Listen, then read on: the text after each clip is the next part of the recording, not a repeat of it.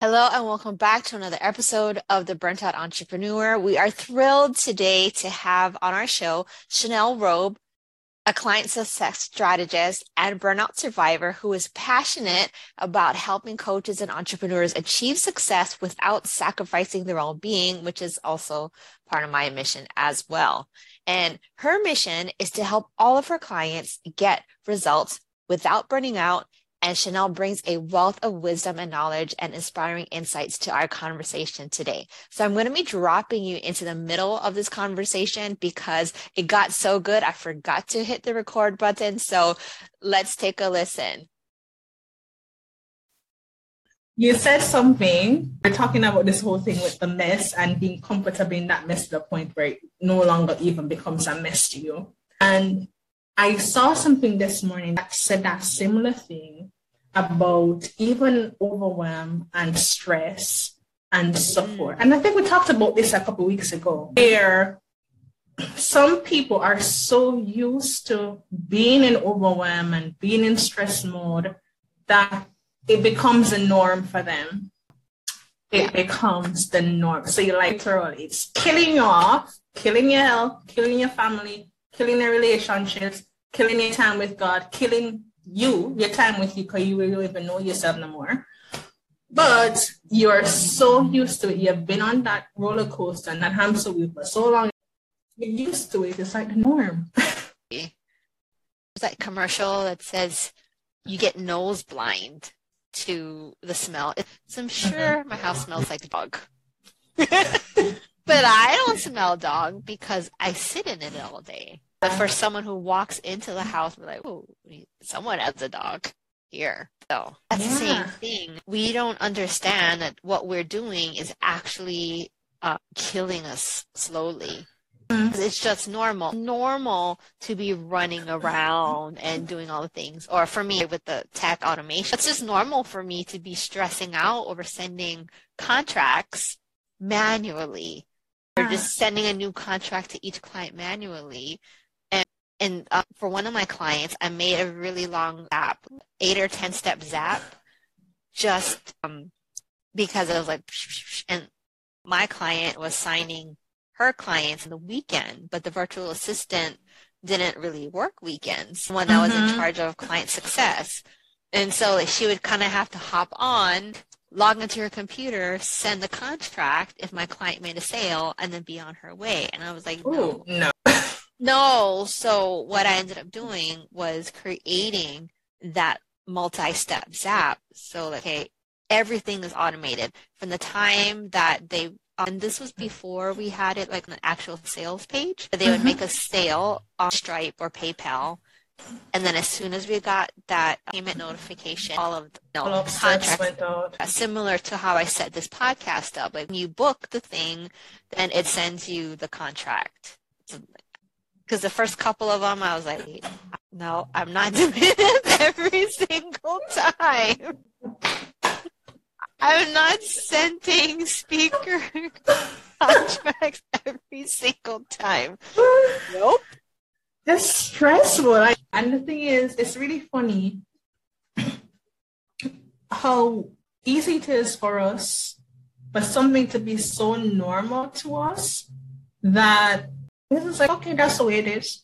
I keep doing that. I keep doing that. And, and I say that to say that there are a lot of times when we are at a level in terms of our mindset. um, we're at a level in how we're doing things that are really wreaking havoc on the rest of our lives. And because we have no idea of the other possibilities that exist, um, we we get comfortable being like, okay, this is what it is. This is what I've known and so forth. And so for me, I think one of the big things for me is that I want to surround my, and is something I've started praying about because I'm like, God, surround me with people who expand my mind, expand where I'm at, that shows me other possibilities, that shows me, or you can, this is where your mindset is not right now. This is where you think you can be, but you can actually be up here. And it's really interesting how we're talking about this. And we started the conversation and just a overwhelmed and overstressed and talking about with garbage and so forth. it's a phenomenal principle at the root of it. When even the Lord talks about exceedingly abundantly above all. And I think for us, even our understanding of that is limited because our limits of exceeding abundance is here when God's is oh, all here. but we can't imagine it because we have no idea of what anything beyond where our limit stops. Because we've never seen it before. We've yeah. never experienced it before because any normal people, if you see something that's better than what you're doing, unless you really, really are I don't even know the word for that. Stuck in your process, we'll just say. Stuck in your, your ways and everything. Yeah. You'll be like, yeah. oh, you're saving this amount of time? You now get to spend time with your family? How do you get time to go on vacation and be able to shut off totally? I want that too. What are you doing? 100%. It's until we see the possibilities that we don't yeah. know. a lot of the clients that I talk to, when we streamline, you know, their clicks to clients process, they're like, I can yeah. have like one thing and then go into the next thing and the next thing, especially when I talk to people about the client onboarding processes. They're like, wait, what? You can automate that? Just because yeah. they don't know. They've heard of Zapier, but they've never seen it. Mm-hmm. Action, once they learn about how much they can automate, they always come back can we automate that? Can we do that? that's it. And that's where you want to get people to. Whereas not only are they now seeing what the possibilities are, but they're now thinking outside the box like, dang, I have that thing too. Can we do that? Can we shape that? You want them to get into that explorative, creative mode. That's the yes. word. Creative. We're all creative beings. Um, it's really interesting. The Bible talks about the fact that we're made in God's image. And a part of that is that a lot of us are going through life without activating our creative side. And I think that's the part when we're talking about the different burnout archetypes. The most creative is a popular archetype because mm-hmm. she's the one that has a lot of ideas. And then there on the opposite end of the spectrum is the one who's more cautious, a perfectionist, which I think you are according to your quiz. She's just more calculating. And it, it, none of it is bad. Like, like we're all created in God's image. Right? I, I just always could think like part of His image were we formed with, because he he's all four archetypes. We just happen to be particularly ingrained in in one. I don't think it means that we can't tap into all. As you said, there's when you think about it, it's like we have this joke in Jamaica where this is like God created you, you're in the the talking line. That's why you talk so much. You're very, very curious because you're in the line that was responsible for curiosity or your eyes or you're in the beautiful line and so forth. And so I, I think of it as in, hey, um, I, I took long in the planning line and the other areas kind of like ran out on me. That's why it's not as dominant for me. But I've also realized that if I think about it even from the disc perspective, um, this talks about the fact that you have an adaptive state versus your natural state. And so for me, as you were saying, I recognize that even though I have a natural inclination towards planning and wanting to organize things, etc., I'm very creative. Girl, I used to draw. I, I wrote songs. I wrote poetry. I love the art stuff. I art. So I have a creative nature. It's just that I don't indulge it most because in my adaptive state, I needed to be more the plano. Exactly. I'm the same way. I am a DI on the disc, and so I'm naturally more direct, but in my adaptive state, I, when I'm under stress, adaptive state is I go high D, low I. I just become very combative and I'm I become a drill sergeant. I don't have time for that. We're in panic mode. Let's just get this thing done so we can get out of panic mode and I can move on with my life. And you know, actually interesting because you said that. And I remember I was reading a post that I saw yesterday. I was talking about the fact that life has shaped us to think that we are, you're too talkative, um, you're shy, um, you're too dominant in terms of your personality, etc. Um, and depending on what life has taught us, we start to tone ourselves down. And for some strange reason, I just remember like early in my career, I was a high D. I just wanted to get it done. And I remember I heard that a couple team members had called me the B word. Mm. And it did something to me. I was like, God is how everybody, because for me, it was just a matter of, hey, we have this thing we need to get done. This is what you've committed to. Let's go get it done. And it did something to me. And I feel like for a long time, I pulled back more into a state, um, I pulled back more into a laid back state that actually actually contributed more to my burnout because things I would have spoken up about, I would let slide.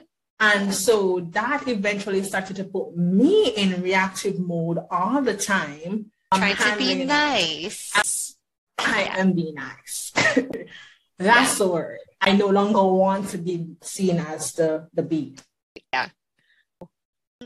Taking the archetype test, those things can shift over time because I said we adapt when we are in certain situations. So growing up, I was not a project manager type, but I had to become that type uh, because I was mm-hmm. in a mm-hmm. very masculine environment where people expected assertiveness in leadership.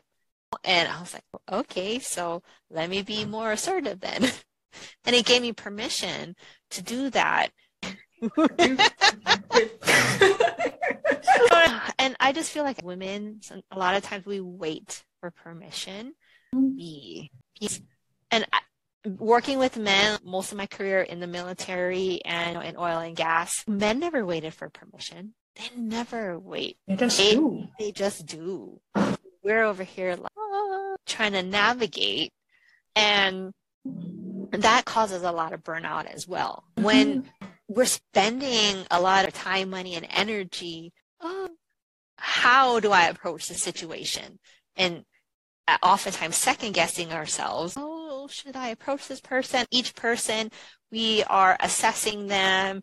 What is their communication style? How do I approach this person? No. And then it becomes, well, and then you'll see, well, I saw a lot of the men, they were just like, bop, bop, bop, bop. I didn't care if they stepped on anybody's toes. It, because we are 24-7 operation, oil and gas manufacturing. Things are flowing through the pipe 24-7. right, yeah. There was no stopping, no stopping. Everything's going and flowing. And if, and that's what I think really attributed to a lot of my burnout was things were always moving 24-7. I know you worked in a 24-7 environment too, right? in the tech industry and doing all of those things, all the tech pieces tech never sleeps. Let's oh, just yeah, be honest. Tech never sleeps. It doesn't matter what industry you are in, even the coaching, tech never sleeps. My automations never sleep. They're working in the background continuously.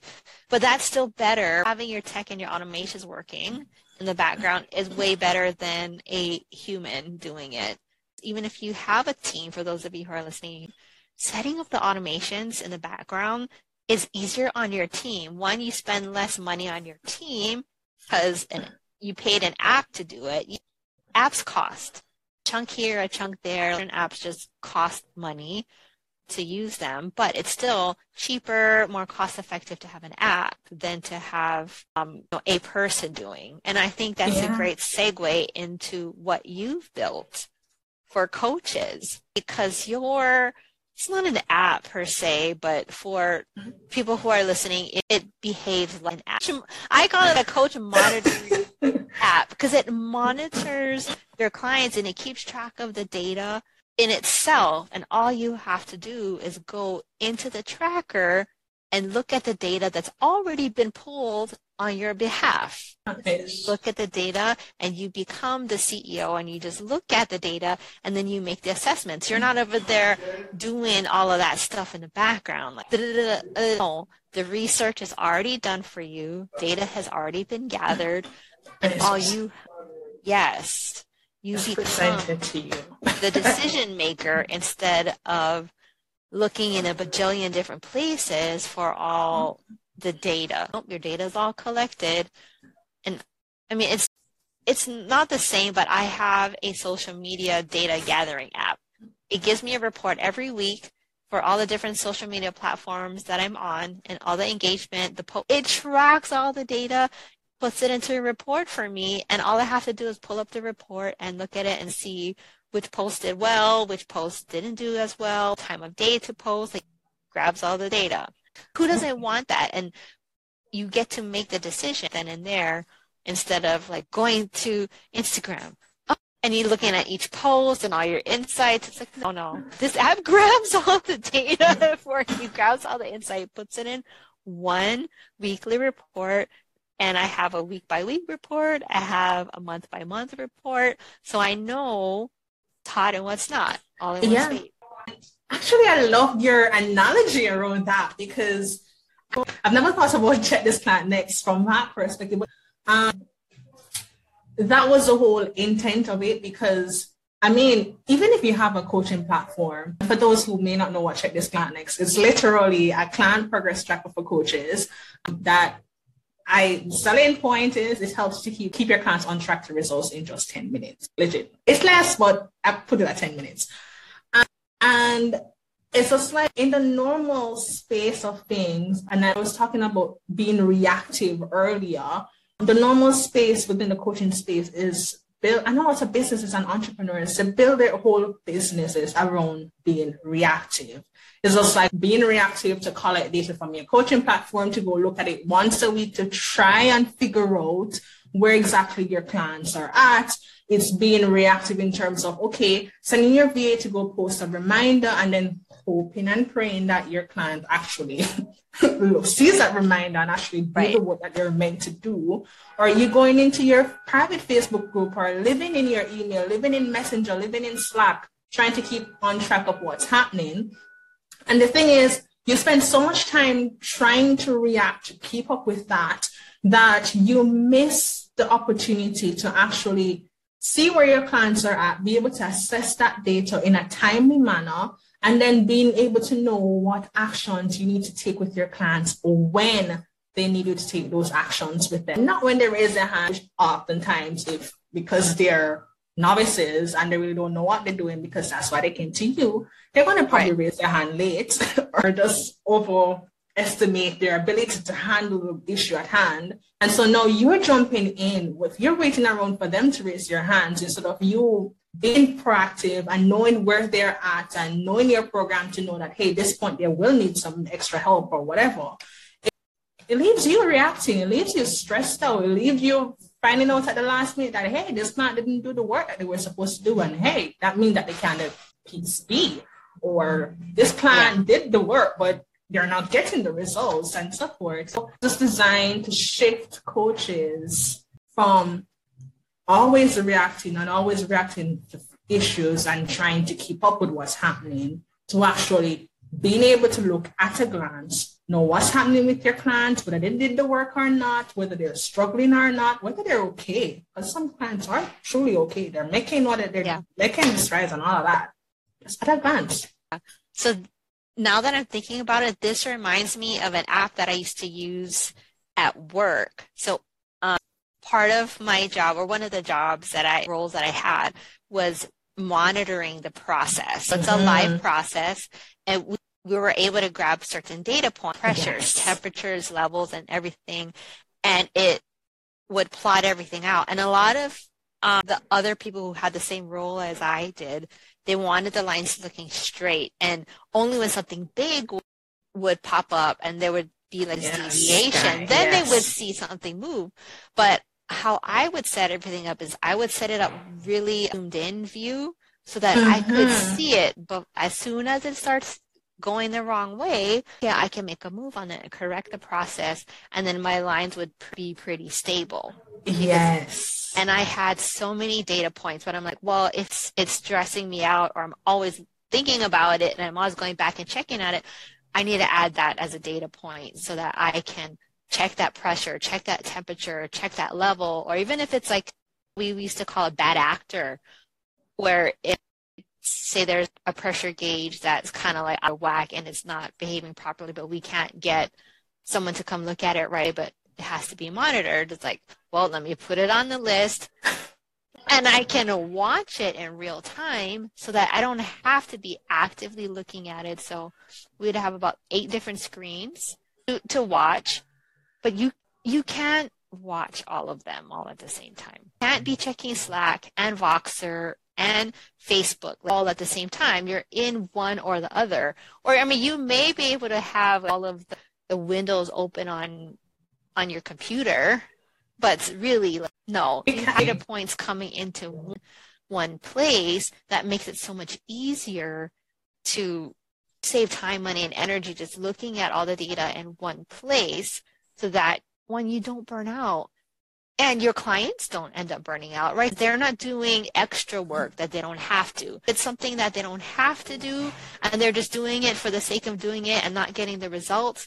Then you're saving your clients time, money, and energy. And then also, here's something that came up for me while you were talking is you can be a really good coach and get results for your clients, which I know that's the main reason why you built the tracker because there have been times, I know for me, going into programs and my coach has no idea where I am in the process. And yes, I raising my hand saying like I'm not getting a result? And then there are some coaches out there that would blame the client for not mm-hmm. doing the work.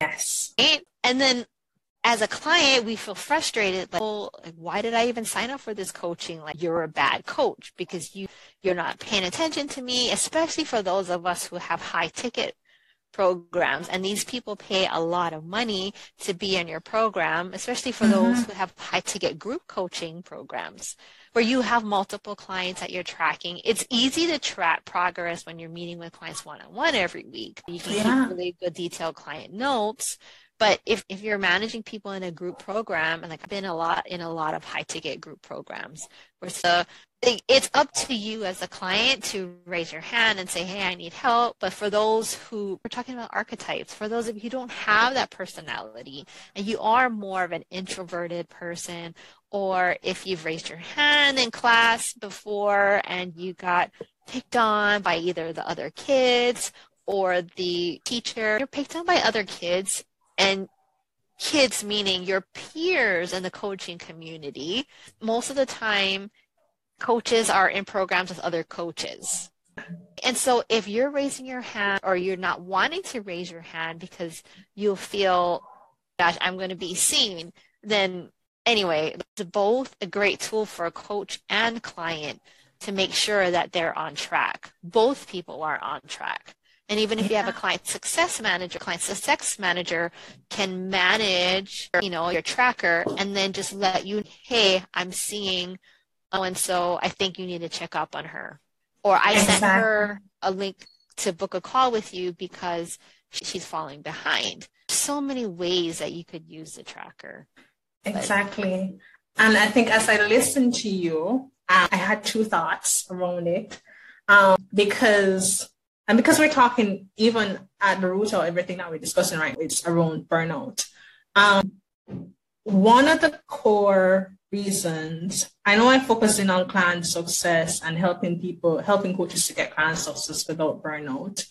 But one of the key principles behind what I do, and it's at the very root of everything that I help my clients with, is help them shift from being um, issue managers mm. into being risk managers. When you're managing risk, you become a whole lot more strategic because I think of it as in prevention is better than cure. It's better you prevent yes. the risk or you manage the risk and you know this can possibly happen and you put measures in place in your business to ensure that your clients are able to get that success and you're monitoring them through the process to ensure that they keep on track versus waiting until everything goes haywire and they're like a headless chicken. And I'm trying to think to myself, do you guys even know what a headless chicken is? When you kill a chicken, chicken runs around for a while before it settles down. And I think one of the biggest things of burnout, especially for, and this is what I just said from both the client perspective and from the coach's perspective, the clients are struggling to get results. They're doing all the work, doing all the things. And then it's just like the coach finally clues in. Two sides to it. The coach finally clues in is you shouldn't have been doing that. Then you have to go rework every single thing.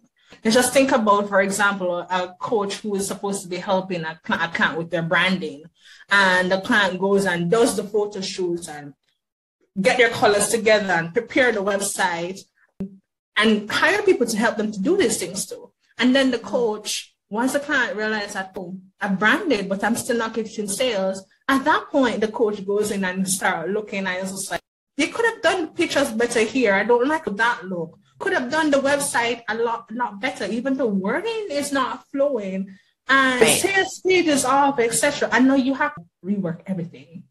It's like start with the main thing, which is usually the offer, and then work everything around the offer, like your photo shoot. Yeah, Just everything has to point back to your offer, or you're gonna have to rework everything. I mean, for me, it's it's just like when the flow of things it don't make sense. The flow of your program it makes sense to you, but it really don't make sense to your client. and they're feeling the brunt of it. The way that you're monitoring things don't make sense to your client. They're feeling the brunt of it. And then for me is I said there's two schools of thought to it because this is from the client's perspective, ah, but then there's from the coach perspective. There's some coaches who, and those are the ones that I love to work with, are not just in the coaching industry for the money.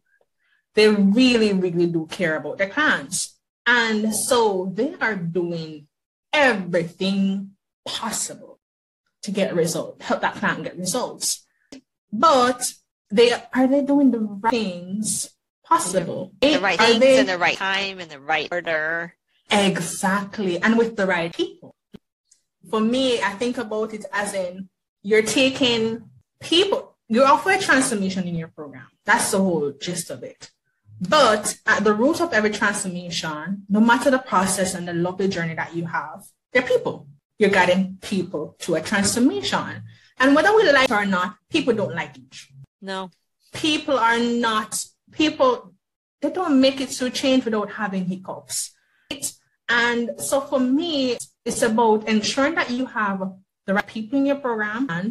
One, who are prepared and equipped to actually go on that journey with you to get that transformation and make that change, etc. It's about ensuring that you have a clear journey to results that right. those people can actually understand, right? And it's not over some hills and valleys and God he knows, and there's only people who can run in a plane kind of thing. People yeah. who are so stressed out that you can't and you just won't do the work kind of thing. And then the third thing for me is, and this, the third thing for me is actually risk management key factor is monitoring your client's progress, knowing at what stage in their journey they may need you a little bit more hands-on and necessary, and actually monitoring that progress as well to actually understand that, hey, um, the client, even though it's not an area that I would have recognized as a risk previously, they're obviously struggling here and be able to intervene at that point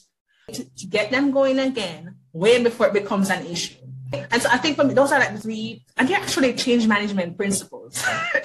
it's change management principles. I don't know if anybody ever heard of ProSci and whatever, but that's literally their ADKAR model. It's ensuring that you have clients who are aware, they have the ability, they have the knowledge. Um, it's ensuring that you have the reinforcement, you're doing the reinforcement and the monitoring, etc.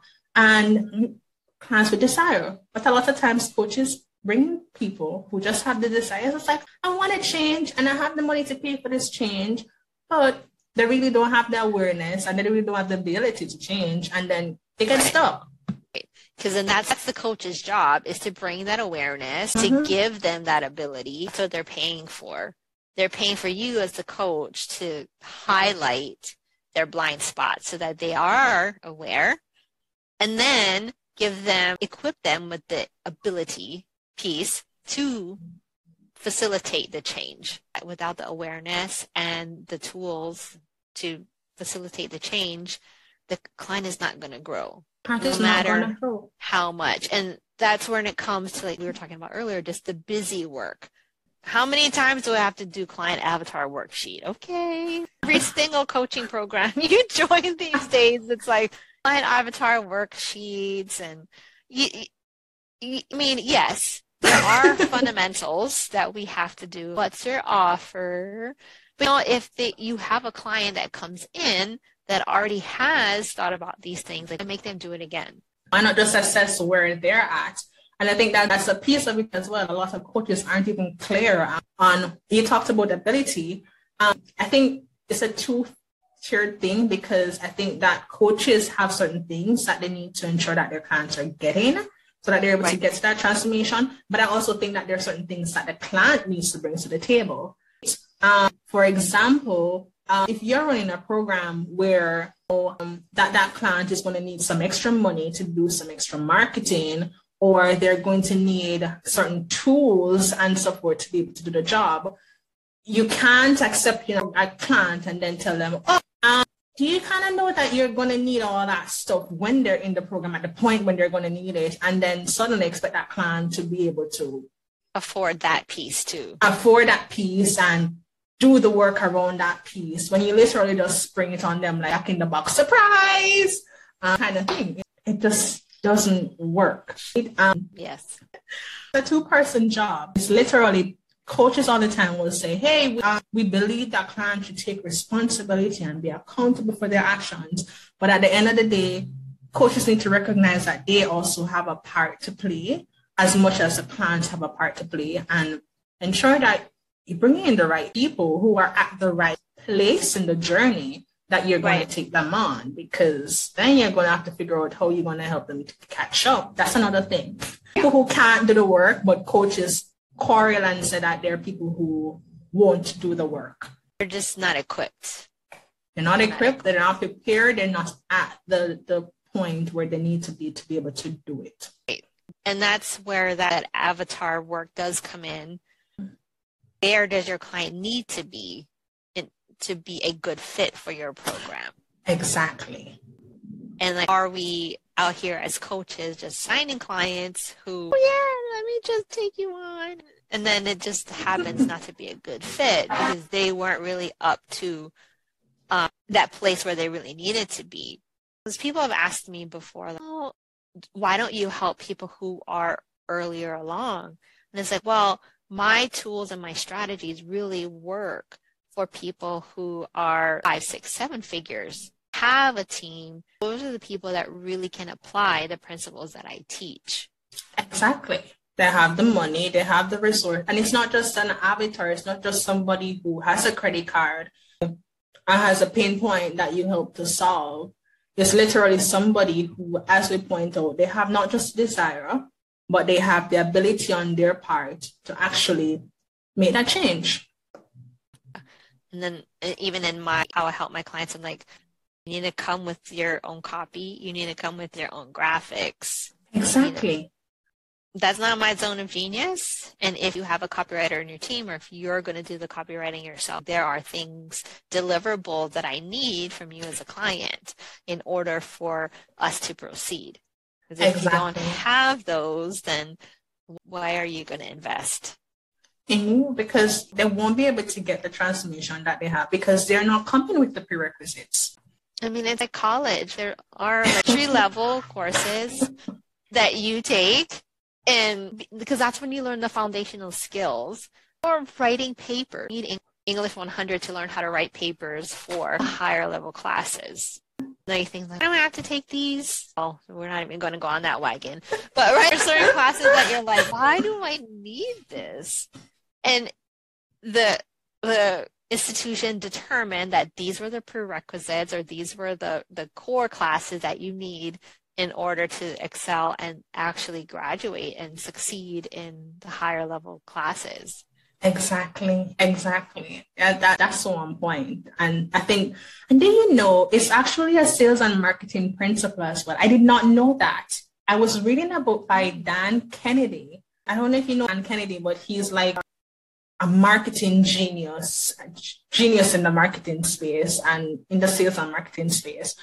And he was actually talking about that principle in his book um, where he was saying that a lot of marketers remain on level one, where it's just the avatar.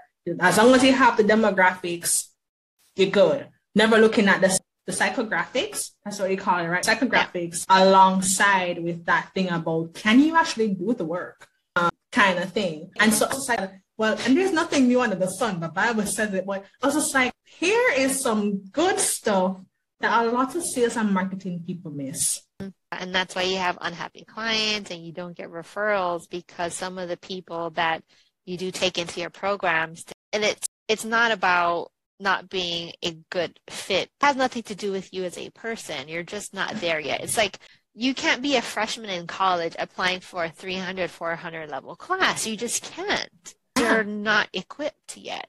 You're not equipped yet. And you're right. You said something there.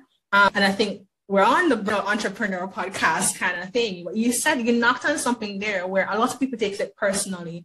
I've had conversations with coaches around, hey, um, if the client isn't a good fit, is either you say no to them before you enroll them. So it's like, sorry, I understand the situation that you're in.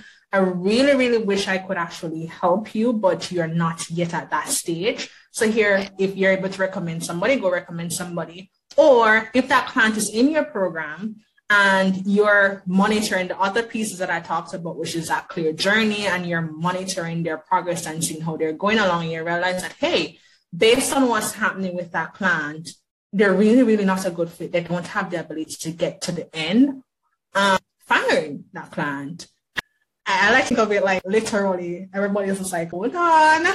Um, are you saying firing a client? And I'm like, it's an honor to actually fire who isn't at the space to work with you rather than you wasting your time and all and that wasting energy, theirs too. And you're wasting theirs too. And they're just like disappointment and then you get bad vibes between the two of you and then this just becomes bad.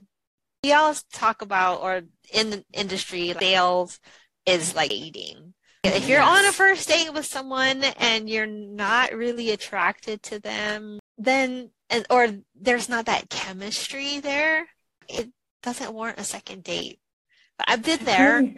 Let's just be nice. We're back to that nice word again. Let's just be nice. And maybe it was just not a good first impression. Let's try a second date. And it's like, nope. My intuition was pretty solid. And first I'll just say it, the snowflake society that we are in today, mm-hmm. those feelings get hurt really easily. We're like, oh, you're just not for me. And that's okay. It's like there's yeah. four different archetypes.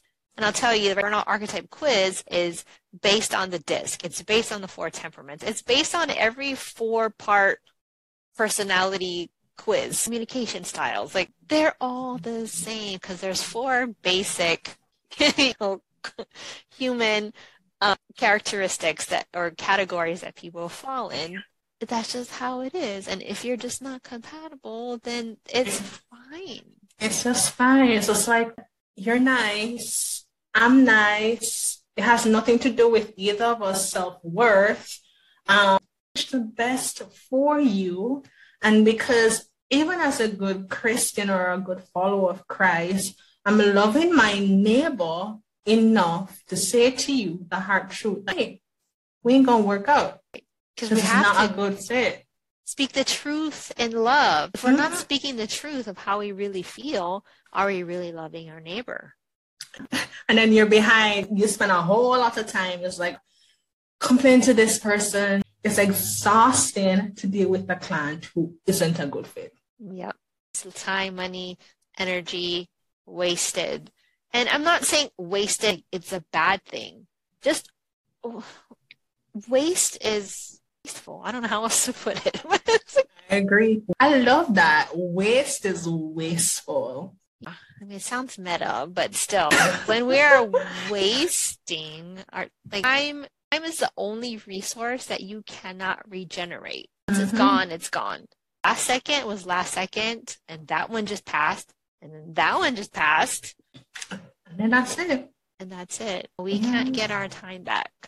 And I think of it like if you're spending time with things that doing things and engaging activities that you're not supposed to be spending time doing if you had actually spoken up, if you had actually um, stopped reacting and become more proactive, it takes away from the time that you could have been spent loving on yourself. It takes away from the time that you could have been spending with your family. It takes away from the time that you could have spent ensuring that you're in good health and all of that. And I mean, like at the end of the day, one of the things is when you talk about firing clients, people will immediately, coaches will immediately, but what about the money? And to me, that's like a contract thing because if you're really getting proactive about how you set up your program and you're setting clear expectations up front and so forth, you're able to say that, hey, if you're not meeting this or I'm not meeting this, here's how we're going to treat the situation from a monetary perspective. But I mean, even if it comes down to this conversation of the money, at the end of the day, you can make more money. yes. but you cannot buy back all the thing. When it comes down to time and energy, you cannot get that back. Once it's gone, it's gone.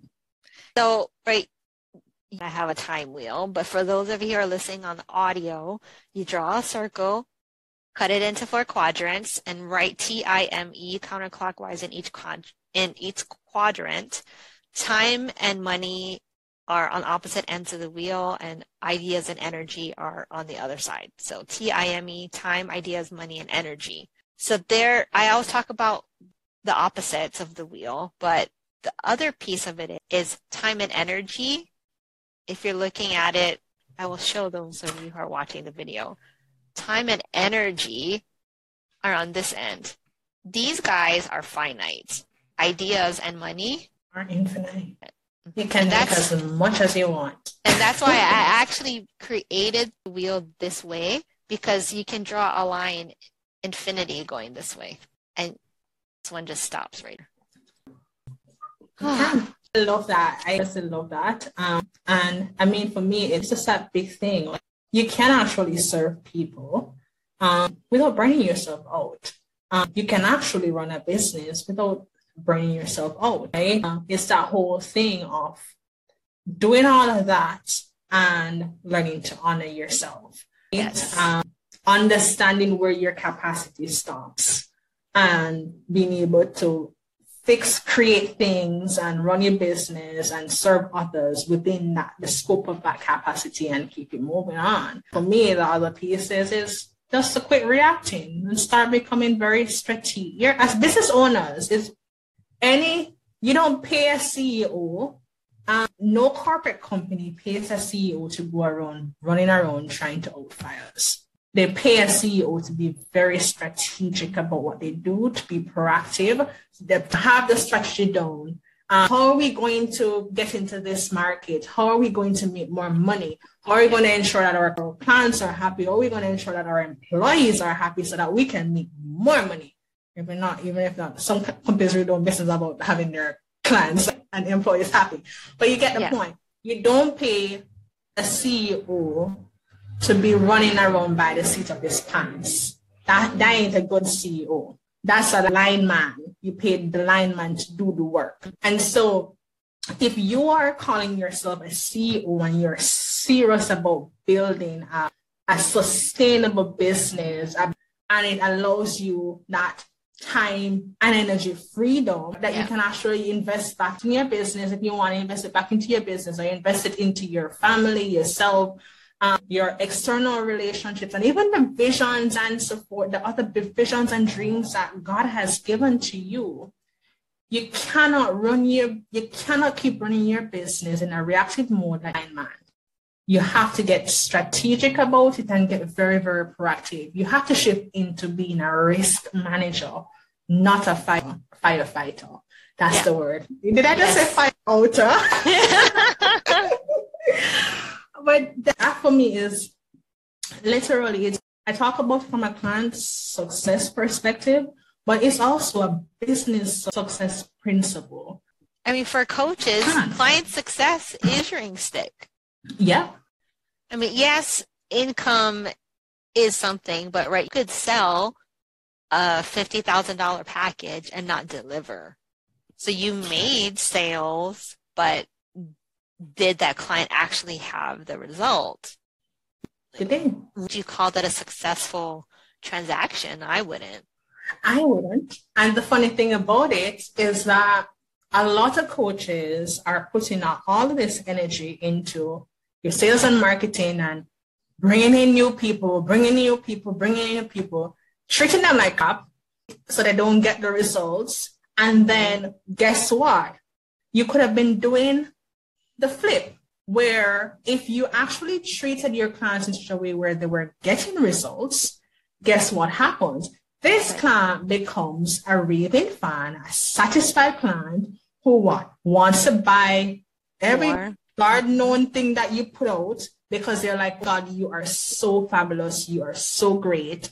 Not only that, they also want to tell everybody about you. That there goes the referrals and they recommend people to you. So guess what? If people right. are coming into you without you having to do all that sales and marketing effort, all those mega launches and all those copywriting stuff and hiring and uh, doing all three months to prepare for a launch, which would you prefer? I don't know. For me, I would much prefer getting clients are coming towards me and ready back to warm them up because my clients already did the job. And not only that, they're coming to me and because I've shifted from being reactive in my program delivery to being proactive, I'm now spending even less time doing helping my clients to get results. Plus, they're spreading the word of mouth. I'm like, gosh, that's a dream. Saves you the money no Facebook ads, no fighting the algorithm.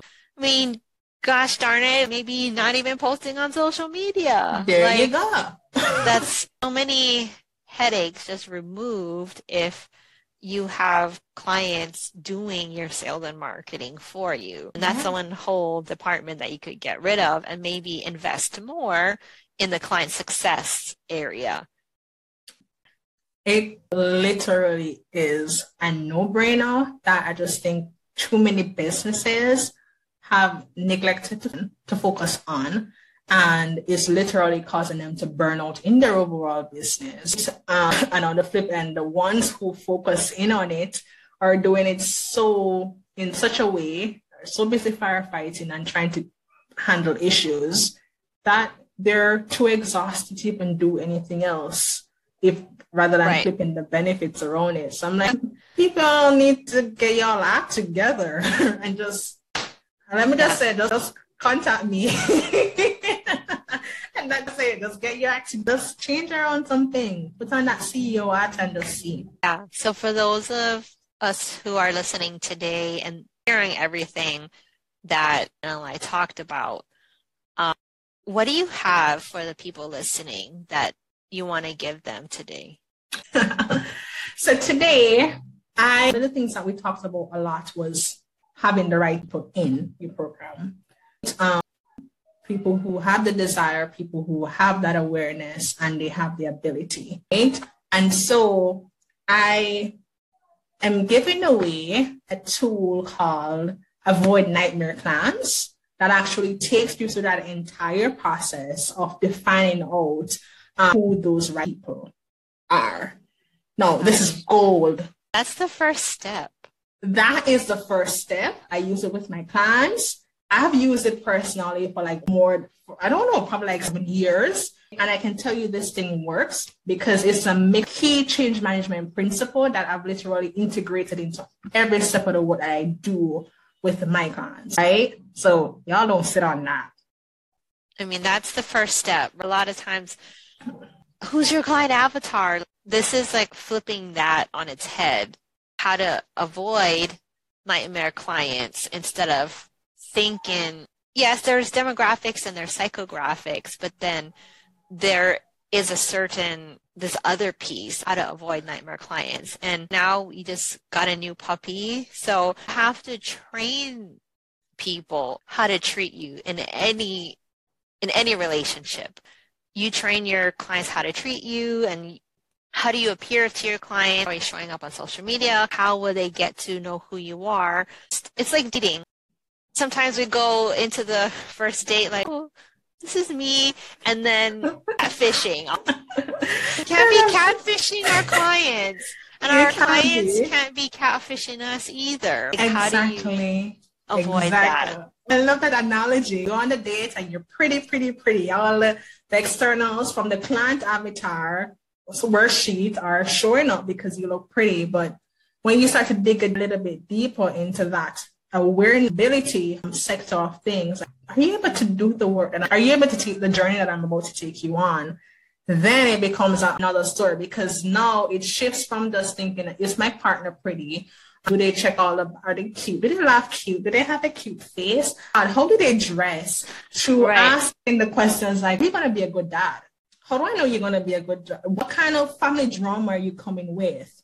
Um, do you have what it takes to a man who actually have dreams and visions or are we just going to go on this journey and kind of figure yeah as the the recipient of that or you're on the date oh eventually i want to get married we have the same goals do we have the same goals what are you bringing to the table is how is your credit score oh, i'm going to oh, marry you and become a papa so you get down into that ability piece like dude, I'm signing you up to be my boyfriend and then eventually my husband. But are, do you have the ability to get there? Are you going to be a good husband or are you going to be a horrible husband?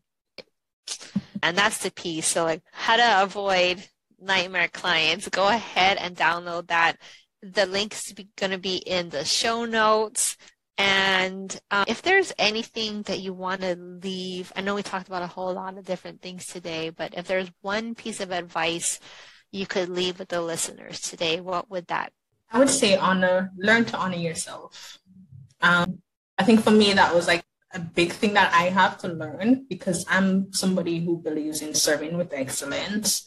I am somebody who believes in hitting the goals. I'm somebody who believes in just serving and serving well. And I think along the path to that, I became a people pleaser and I started to put myself last, or sometimes I don't even end up on the list. That's horrible. And so for me is even as you're a big part of avoiding burnout is learning to honor you, learning to put you first. And it's bigger than self-care because sometimes I hear people talk about self-care. Self-care is taking a vacation or having a bath one evening to just unwind and relax um, and so forth. But self love is something that you do every single minute of the day. It's literally all decisions that you make, the boundaries that you put in place, how you interact with people. That's self love. It And it's just like that's the thing for me that really stands out as you're growing your business, as you're entire interacting with your clients. You can avoid burnout by honoring you. Amen and the Bible, the golden rule, love others, love God, love others. We can't love others as we love ourselves if we don't love ourselves first. There you go. If we don't know what love is, how are we able to give it to others? There you go. So I always think of it as in if you don't love yourself, you're gonna love other people crappy. It's a measure of love that we give to ourselves is the measure of love that we we have the ability to love others. If we're not loving ourselves, then there's no way that we can love others. Or, or it's just going to be a, an altered state or a convoluted state of love, warped state. I agree. That's also what we talked about earlier, because that's where people pleasing comes from.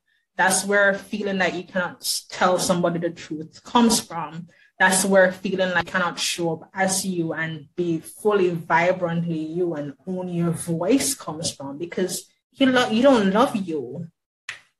But yeah, that's my thing. Honor yourself, even that even as you go about doing what you need to do in your business and serving your clients and serving others. Honor you. Love you. Amen. Okay, so thank you guys for joining, and don't forget to grab Chanel's.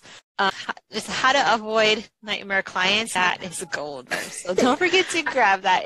I can tell you that's gold. And if you're working with me, you'll be paying a whole lot of money just for that one piece. So, and you'll save a whole lot of time, energy, and money if you get that one piece for your business everything from there will just flow nicely. Yeah. Yep. First things first, you got to build a foundation and build that foundation. Get the right way in, and then you can take them on the right journey and monitor their progress on that journey and adjust as needed. Again, thank you, Chanel, for coming today. So lovely having you on. And can't wait for whatever's next. Mike, thank you for having me. This was a fabulous conversation. I enjoyed myself. Thank you for inviting me. You're very welcome. Oh my God. Okay. I'll see you guys later. Bye.